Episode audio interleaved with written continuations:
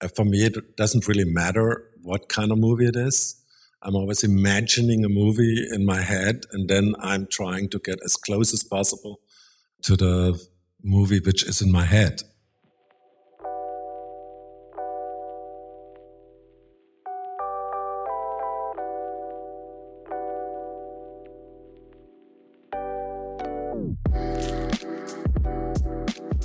Hello, and welcome back to The Director's Cut, brought to you by the Directors Guild of America.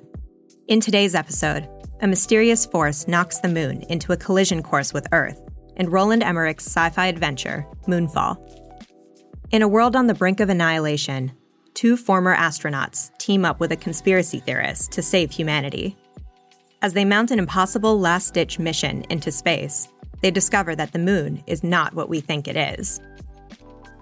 In addition to Moonfall, Mr. Emmerich's directorial credits include the feature films Independence Day, The Patriot, The Day After Tomorrow, Stonewall, Independence Day Resurgence, and the movie for television Dark Horse. Following a recent screening of the film at the DGA Theater in Los Angeles, Mr. Emmerich shares insight into the making of Moonfall with fellow director Anna Foerster. Listen on for their spoiler filled conversation.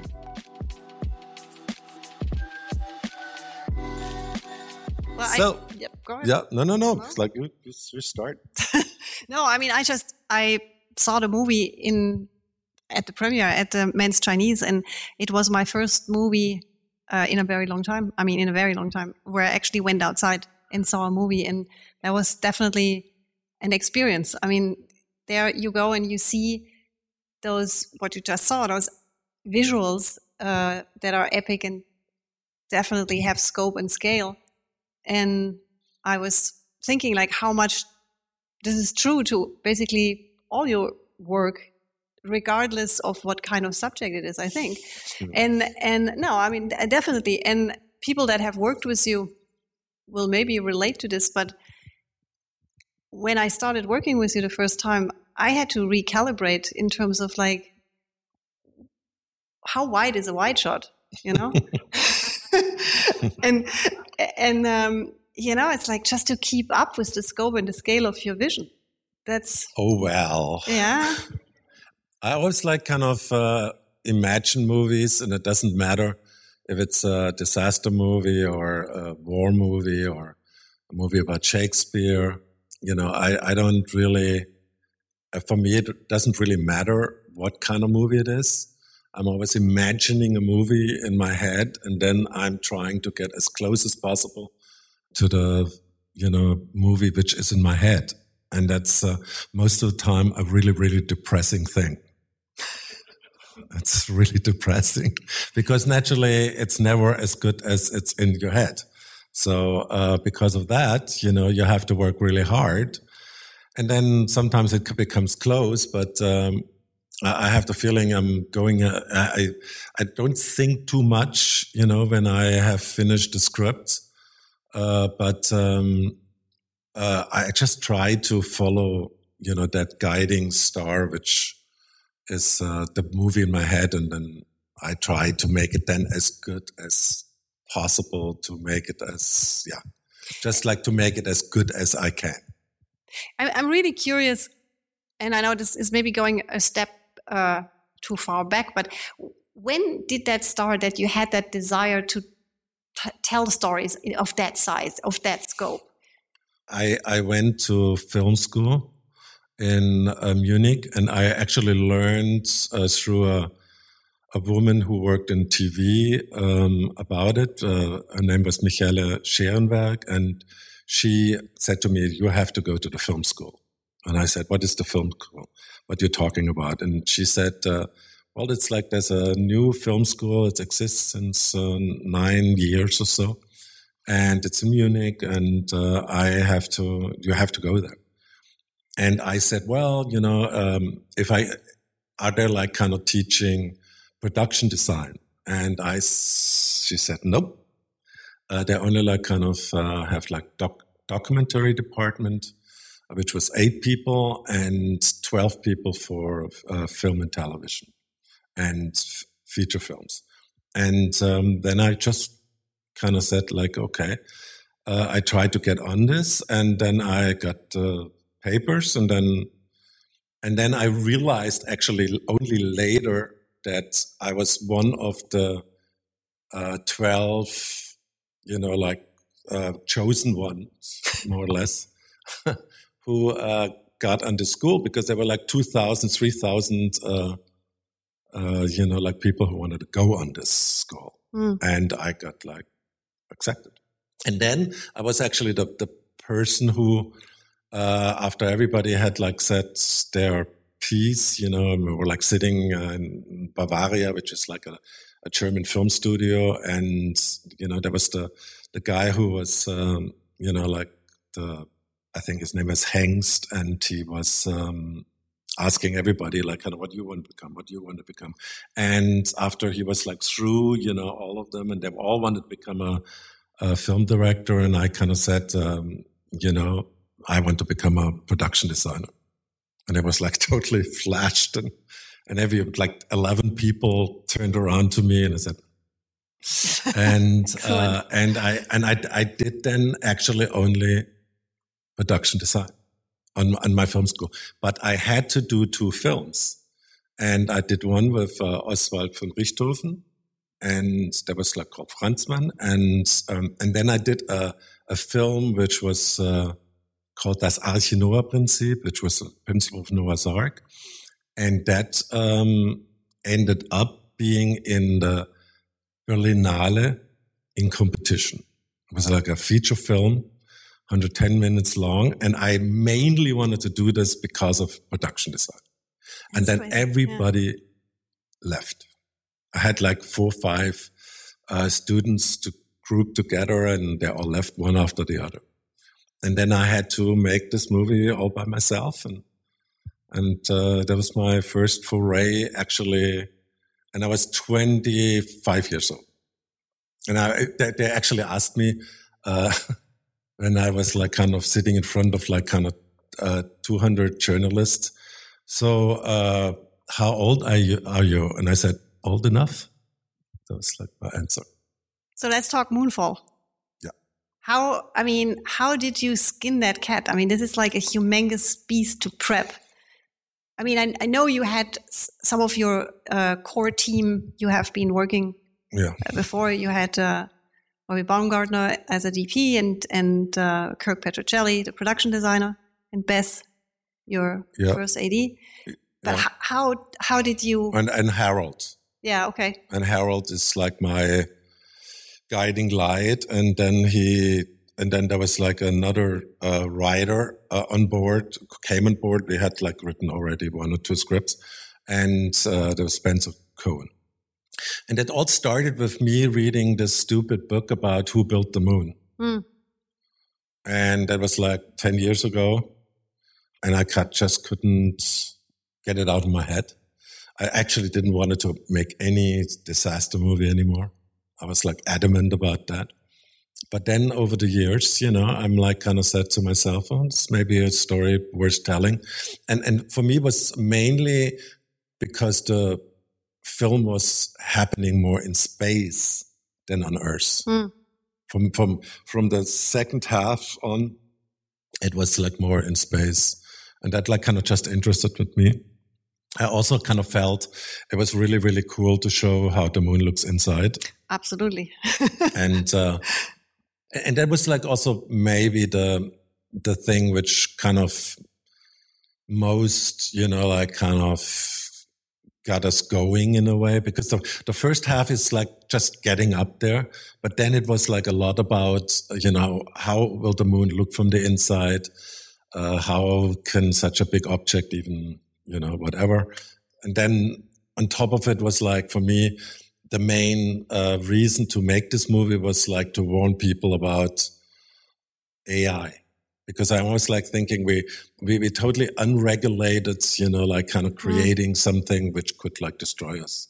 Yeah, th- that was something that caught me totally by surprise. So we, mm-hmm. I, I'm watching this movie and then I'm getting to the moon and it's not aliens. It's us. It's our ancestors. It's yeah, I, I thought that was really kind of uh, a, a, great surprise, and mm-hmm. and again, as you said, there is this there's suddenly there's this warning, there's this message, there's this hey, hello humans, don't don't never you know, make never up. make a movie without a message. Yeah, we were just talking about this outside because it's it's really interesting about messages and movie and and when do you decide like when you when you're when you're creating Moonfall or when you're working on Moonfall, did you already have the message in the beginning or did that evolve as you were as you were no it was first it? only like kind of uh, the idea that the moon is artificial I mean, I, rem- I rem- it was yeah. really that's it's built, you know, mm. and uh, they had like kind of uh, three different theories.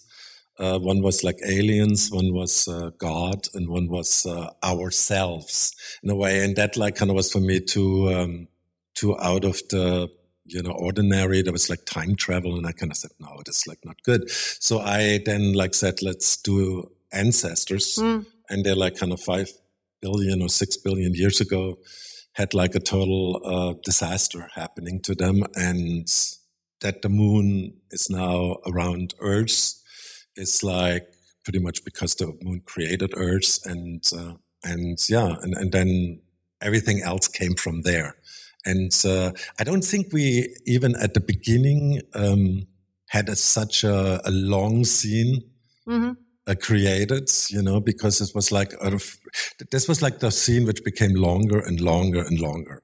You know, mm-hmm. that was like just one of these scenes which uh, you hate when you're a filmmaker because it's two people in a in a white room, and uh, and I cannot naturally never ever expected it to be that long, but it had to be that long, and then we tried to make it as as uh, cool with the two sons as as mm-hmm. possible. Mm-hmm and um, yeah, and that was uh, that. And uh, but it was for me clear that had to be about a warning. Mm. If, uh, there's no movie you can uh, do without having some sort of a message, a warning, you know, because otherwise it becomes like kind of becomes about nothing just in terms of technically, uh, you're you're prepping something that's, as you say, mostly happening in CG and there's nothing really there. Uh, did you, I mean, I'm assuming you prevised a lot of stuff? Yes, but uh, we started the movie, you know, um, we had like uh, four or five months of previs. Mm. And I went to, this was all before the COVID crisis. And then uh, after one and a half, two months, they shut us down in Montreal. Mm-hmm. And uh, we had to go home and there was like really no idea how to restart this film because it was uh, independently produced film, uh, which like I don't know how many of you uh, have like kind of dealt with that, but it's uh, you have like a budget and that's it. It's a budget, and because we, you know, like kind of did this movie before the pandemic, uh, there were like kind of uh, 5.6 million in pandemic costs, which I had to cut out because out of my shooting schedule and some other stuff, because, and I had to lose, uh, I had like planned to make this movie in 69 days and I had to do it in 61 days. And then it was a miracle that we started again. But it was like really, really bad conditions. I mean, I have never, seeing conditions like that. I mean, masks, uh, thing, plexiglass wherever you looked. And it was not an enjoyable experience. Yeah, I mean, that's what I was shooting at the same time, and we got shut down as well for for a whole year. Actually, we had to wait. And it's funny that you say the masks and the plexiglass. To me, the weirdest thing there was the communication. Like you find out that you really communicate so much more just with a little look or a smirk or something yeah like but it's it's also it's also when you cannot go up to your actor exactly, and say exactly. oh let's do this like this. No no yeah. Oh yeah, don't exactly. come too close. It's you could infect him. And we were all like kind of these um we had um we had uh groups you know or like kind of there was like the shooting uh, group there was the actors group there was the there was like all these different groups and uh, i got really confused uh, most of the time because i talked always to the wrong people. And uh, it was like wild. And and I, normally what i do uh, uh, and that's I really like Montreal uh, a lot because it's um, it has really really good food, and uh, I'm like kind of shooting no, movie number five there, and uh, it started with Day After Tomorrow. Remember? I remember. And uh, and what I normally do, I can invite my actors and have like talks with them, and I do this like in a very kind of relaxed atmosphere, and I couldn't do that, and that was like for me, I had no idea how to direct this movie, and then naturally you spend a little bit more time with the actors and stuff, and then after a while, you like kind of say, well, maybe kind of that works too, you know, and uh, and it's some sort of worked out. But I, I actually prefer to to go to dinner with them. Before, I were like kind of preparing, and then and that was like kind of non-existent. And then the same thing was happening throughout the whole post. Mm. We couldn't really test when we wanted. So we had to test really late, which was uh, a problem for us and yeah, and then and then uh, the movie cuts uh, released like three weeks ago and didn't do very well, which is like a problem. But uh, what can you do? And so so that's uh, so. But I have to say, you know, I really really like my movie. It's not that I don't like my movie. You should. It's uh, it's just one of these things which I I think a lot of people miss that uh, they just didn't saw it, but they will see it on their movies, uh, on their TV screens and whatnot, you know. But uh, it's it's it's better on a big screen like this with super sound and and uh, I think it's a real uh, thing which like uh, I sometimes like think where will this all go? You know, when uh, only like kind of Spider-Man No Way Home makes that kind of money and everything else is like a little bit falls short. I hope that uh, movies come back. Really, really.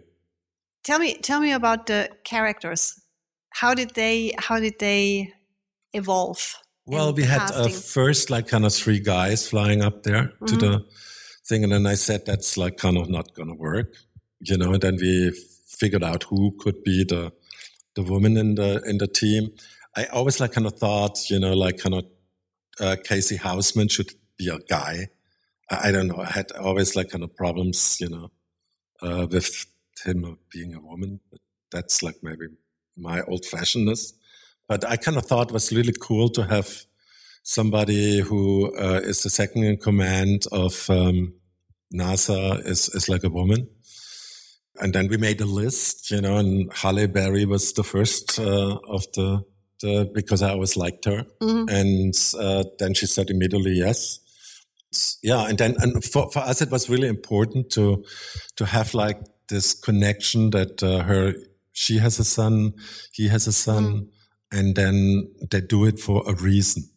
You know, that's what's like our main uh, kind of thing, and and they're really happy when they finally learn that their kids have survived and. Um, and then uh, I think uh, now we can say that, right?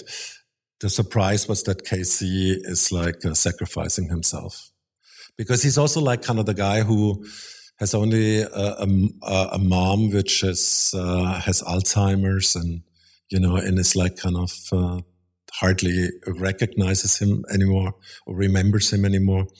Uh, that like he had the, the, the least to lose, mm. you know and yeah and, and he's also the i think he's also the heart of the movie and the fun part so i'm i'm curious the lines we hear on screen are they all from the script or was there some improv going on with those guys? no there, there were a lot from the script mm -hmm. um, but then there was also like some stuff uh, which uh, actually both patrick and John came up with. And with Halle was really interesting. She didn't want to ask any questions. This was her like oh, only. That was her only thing because at the very beginning there was a lot of questions actually asked by her, but she just said like cut them all out. And when we couldn't, then we gave it to KC. Oh, that's interesting. Know, she just said, said oh, it's too many, too many questions. And uh, I, I, totally believe now this was the right thing to do. Uh, because uh, you know when you have like kind of somebody, and it was also like more in KC's you know like character to ask all these questions, and so that was that was good. And I also, I mean, there was a couple of moments which uh, I think KC helped, you know, because uh, he is an incredible actor and he's totally different than he is in this movie and he's super smart, you know, and he, in a couple of points, you know, he is super surprised and how he does that is like totally natural, but it's totally acted. It's that, that's was for me the, the main thing. And, uh, and when we like kind of did the takes, you know, every time he did it like that. And it was like kind of one of these things where you like admire start to admire somebody because, um, you know, I mean, with uh, Patrick, I worked before, so I knew what a good actor he is, but uh, he was like totally new to me, and uh, that was really a, a, quite an amazing experience for a director. Um, curious, NASA. I don't know why they supported us. I have no clue. There must be some sort of uh, new kind of uh, in, in old days, they would have never uh, uh, supported us. And, and tell me a little bit about the support in terms of like I'm I'm wondering like how how far did that go? Did you have people on set? Yeah, well, like we had we had some people on set. Mm -hmm. We had some people on set. We had like an astronaut who was actually flying a shuttle. Uh, we had a lot of lot of uh, support, but that was all arranged through NASA in mm -hmm. a mm-hmm. way, uh, and super helpful. And, your actors, did they train with them or how did that work? Well, there was not, there was no way to train uh, actors in COVID times. How do you want to do that? But how did you, I mean, you did not. No, no, we like had uh, just a, a, you know, a astronaut on the set mm -hmm. who then uh, said, uh, you're doing this wrong, you're doing that wrong. Mm -hmm. These are the things you have to kind of uh, mm -hmm. push. Uh, I mean, it's like so many I said, like, hey, don't ask me. You know, I, mean, I, I, never flew a shuttle. Maybe I should try it, you know, I mean, as a German. I don't know. Uh, know. Anyhow, uh, but, uh, and it's, it's, that's what's very helpful, uh, because I, I mean, it's, it sounds incredibly simple, but it's, it's helpful. Yeah, for sure. And then, yeah. Uh, and then, um, yeah, then, but then he was not uh, allowed to uh, give his insights uh, for the uh, the Chinese uh, moonlander. it's like weird. Mm-hmm. I said, "Why?" And he said, "Like, well, I'm not allowed to do that." And uh, and he left, you know. And then we figured it out. But it was it was just like interesting. Yeah, and it it it, it I was like so surprised about that because I'm always like said uh, that there's no way that we get NASA support, and they said, "Oh, let's try it anyway," and then we got support and full support. I mean, that's great. It's amazing, actually. So the zero gravity, how? I mean, did you train with the actors that, or how did that work? Well, we had like some uh, mm -hmm. sessions there. You know, I mean, you have to have uh, but the cool uh, part was like Halle had some experience and Patrick too. So it was actually quite easy. Mm -hmm. And yeah, and uh, I think, um, I mean, John was like, just bring it on. and uh, we had like a lot of different methods to create, you know, like um, weightlessness and but we also didn't overdo it. You know, I mean, I was saying like kind of, there's like this, this uh, movie uh, Ad Astra or so, where they're like showing like how they're flying and flying and, and you get more and more bored and, you know, it's like, mm, it's not my thing. But, uh, we just had everything what we had to do, we, we did. And then when we uh, finally had them in the Moonlander, we strapped them in and that's then only a couple of uh, mm-hmm. scenes where you need uh, weightlessness. Then, out of curiosity, from a technical point of view, you had obviously all those backgrounds never existed in real. This was all in in. So uh, actually, everything in Vandenberg is fake. Aha. Uh-huh. There, there's no only what you see very very close is uh, is real. Also, so when you like, for example, have a, a tent or or like a, a, a rostrum, you know, where they like can walk up, uh, everything else was fake. It was all CGI, um, which which brings you a certain freedom.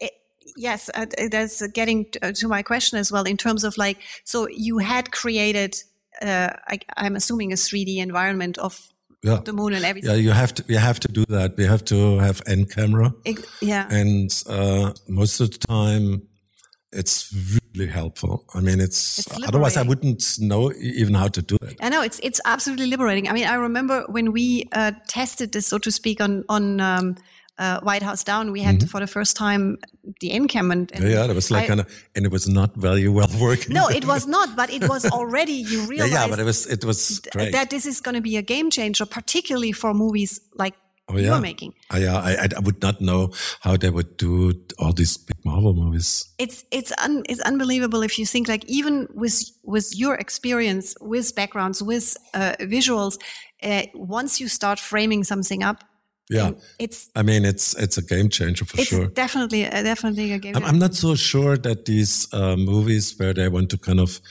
create real um, backgrounds, you know, will work uh, because uh, you have to create all your backgrounds before you even shoot, and uh, that's like kind of a weird thing for me. I mean, I'm, I'm rather shoot something in blue screen and then uh, create in NCAM like a a relatively realistic mm-hmm. background, which naturally looks like a, you know, like looks not that real, but they will be looking better and better. I, you know, I mean, it's it's probably good when you like kind of shoot like a, a movies where you can shoot real backgrounds, and then you can light them with that. Uh, but uh, in in in a movie like like mine, I would uh, not know where to use it. Mm-hmm. Would you Would you ever do an all animation movie? No. it's Pixar does it so well. I mean, it's just uh, it's and also to have to understand, you know, they're like kind of making these movies over four or five years. I have not the patience to do that. It's like it's, it's, I'm a very impatient person. We were just talking outside about post production because I'm in the middle of post production right now, and we were both talking about the assembly and what it means to you have shot your material and then you come and suddenly you have like. See, I I have my own method there. I watch it reel by re, uh, reel. I watch like one reel, and then I work on that reel for two three weeks, and then I go to the next reel. I never ever watch my movie all the way through. And then I watch it all the way through when I'm like kind of done with six, seven reels. And then I have to, the guts, let's say, to do it because I remember when uh, I saw uh, the first cut of Independence Day, uh, I wanted to kill myself. Honest to God. I said like to, afterward, afterwards, I kind of said like, uh, let's drive off the freeway and, and have it be over with honest to God. I mean, it was like so, this is never to work. And it was also like three and a half hours long. Well, that's the like, that's the thing. I mean, that's the thing, which is like never watch something that long. This like kind of cannot be good. So so watch it like kind of reel by reel, and then you see the whole thing in uh, in one or two months, and then you like can go from there. Mm. But uh, never ever I mean, I, I made this mistake a couple of times. Not anymore. It's like unnecessary. You know what you shot. And then it's like kind of when you have like two editors, it becomes naturally a little bit problematic. But then uh, I always like kind of work with my main editor. And then from a certain point on, I work with both editors. But I cannot like go back and forth between editors either. I'm, I'm just not made for that. And this young lady here, this young lady, um, started as a as a DP. On well, I started as a clapper loader, I should say. Yeah, but whatever. uh, uh, on I know, but like that was like uh, uh, she came to America to work on Independence Day, and she was a model DP, right? Yeah. And you shot a lot of stuff. We did, and it everything changed. That's why it's so kind of cool to talk to you about yeah. now in terms of like this. this and then changed. she had like a career where she was like kind of uh, then became a second unit DP, and then she became a second unit director NDP, and then she did TV shows, right, for Mark Gordon. Mm, yeah. And then she, now she did her second film the, fu- the funny thing is, I never thought I'm going to direct. So it, I, this is why it's really cool to sit here at DGA with you many years later. I never thought I will direct. And then I think what really was the point of no return for me was working with actors, which I did not. Yeah, expect. that's that's was for me too. A, a little bit uh, late later in mm-hmm. a way because my first uh, couple of movies I did in Germany they, I think it started with Moon 44, where I like kind of worked with great actors, you know, like, uh, was like Malcolm McDowell was in that, uh, Lisa Eichhorn, you know, I mean, really, really good, uh, actors. And I think when I came here, I was the first time saying, okay, let's take this serious. Mm. Because uh, for me, it was like kind of the, the transition from a production designer I mean, I didn't ever production designed any other movie because after I had made my Das Arche Noah Prinzip, the principle of Noah's Ark, I was a director all of a sudden, and and I made like uh, three more movies in uh, in Germany. I know we're running out of time, but I have one more question because okay. I'm, know, I'm asking selfishly because I'm in this situation right now. So you're, you're, I mean, music. You work since many years on many movies with the same composer team. because it's so easy and well okay and and one of them and one of them happens to be your co-writer well it's my co-writer and he's my producer so, and he uh, is one of the uh, the composers, but he was not always one of the composers. He was doing it alone first, and then he brought another guy in, which um, I think he writes most of it, and he only writes the the melodies and the the bigger pieces so my, my question is like because you're working together from the beginning from the script when do you start talking music like at what point does very early uh-huh. very early because we always like say what kind of music is in a movie like that you know and i remember like kind of for example when we did midway i kind of said like we should have uh, sounds just like sounds. And he said like, okay, I mean, only with some sounds, it will not work, but I think I can give you that. And then it, it turned out really well. And then, and, are, yeah. Are you, te- are you temp, how do you temp in this case? It's all his stuff. Uh-huh. It's all his stuff. He never tempts anything from other people. Mm-hmm. I mean, at the very beginning, when we did uh, the day after tomorrow was the first movie he made, but I had produced a movie called 13th Floor, which was before that. You know, so uh, and I, I, I thought, oh my god, this guy's super talented, and then I kind of hired him for uh, day after tomorrow, and from that moment on, besides like uh, Stonewall, I, we, we, I hired another guy, and uh, and it's just like uh, it's this kind of trust you have in somebody you yeah you just trust him.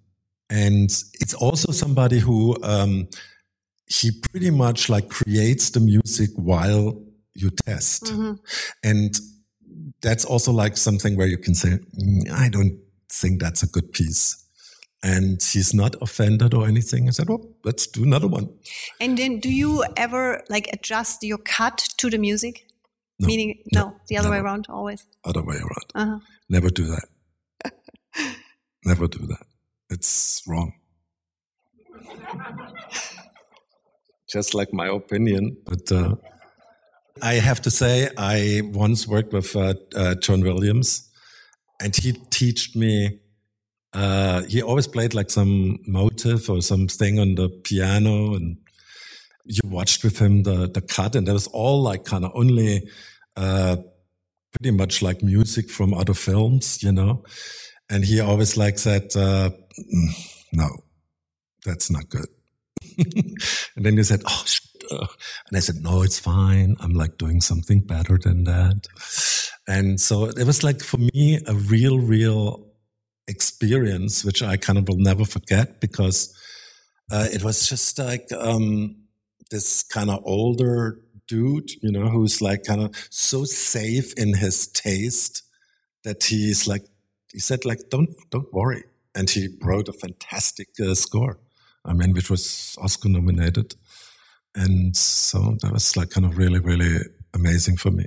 And, and, and I think that's, I kind of also then learned with, actually with Harald together that we uh, at one point, you know, had like, um, an editor in, uh, in Day After Tomorrow, which actually passed away three, four days ago, uh, at the age of 59. And I'm like kind of, you know, I'm going there every day because his widow and you know his two kids or three kids and um but anyway he he did like music for the for the film and and i kind of always like said this is wrong to do that and we went then after the second movie we did together harald and i we said like let's not do that let's just not do that and uh, it was great because it's, it's, it's just like a new feeling you get for your own film. Mm. And when you have like a music, it's always like, oh, it's some music. And it's, it's so uh, amazing when you like have to invent music. Roland, we got to wrap it up. Mm -hmm. But you know, the crazy thing is the last time we actually sat down face to face was a few years ago for dinner, and you were telling me about your idea about Moonfall. Yeah. Here we are again, cut to a few years later. I, I remember it was like just before I left to Montreal. I think so, yeah. Yeah, two years ago. Anyhow. Well, thank you. Thanks for listening to another DGA Q&A. If you'd like to hear more, The Director's Cut is available wherever you listen to podcasts. And please share, subscribe, rate, and review. We'd love to hear your feedback, and you can help fellow film buffs find the show. Thanks again for listening, and we'll see you next time. This podcast is produced by the Directors Guild of America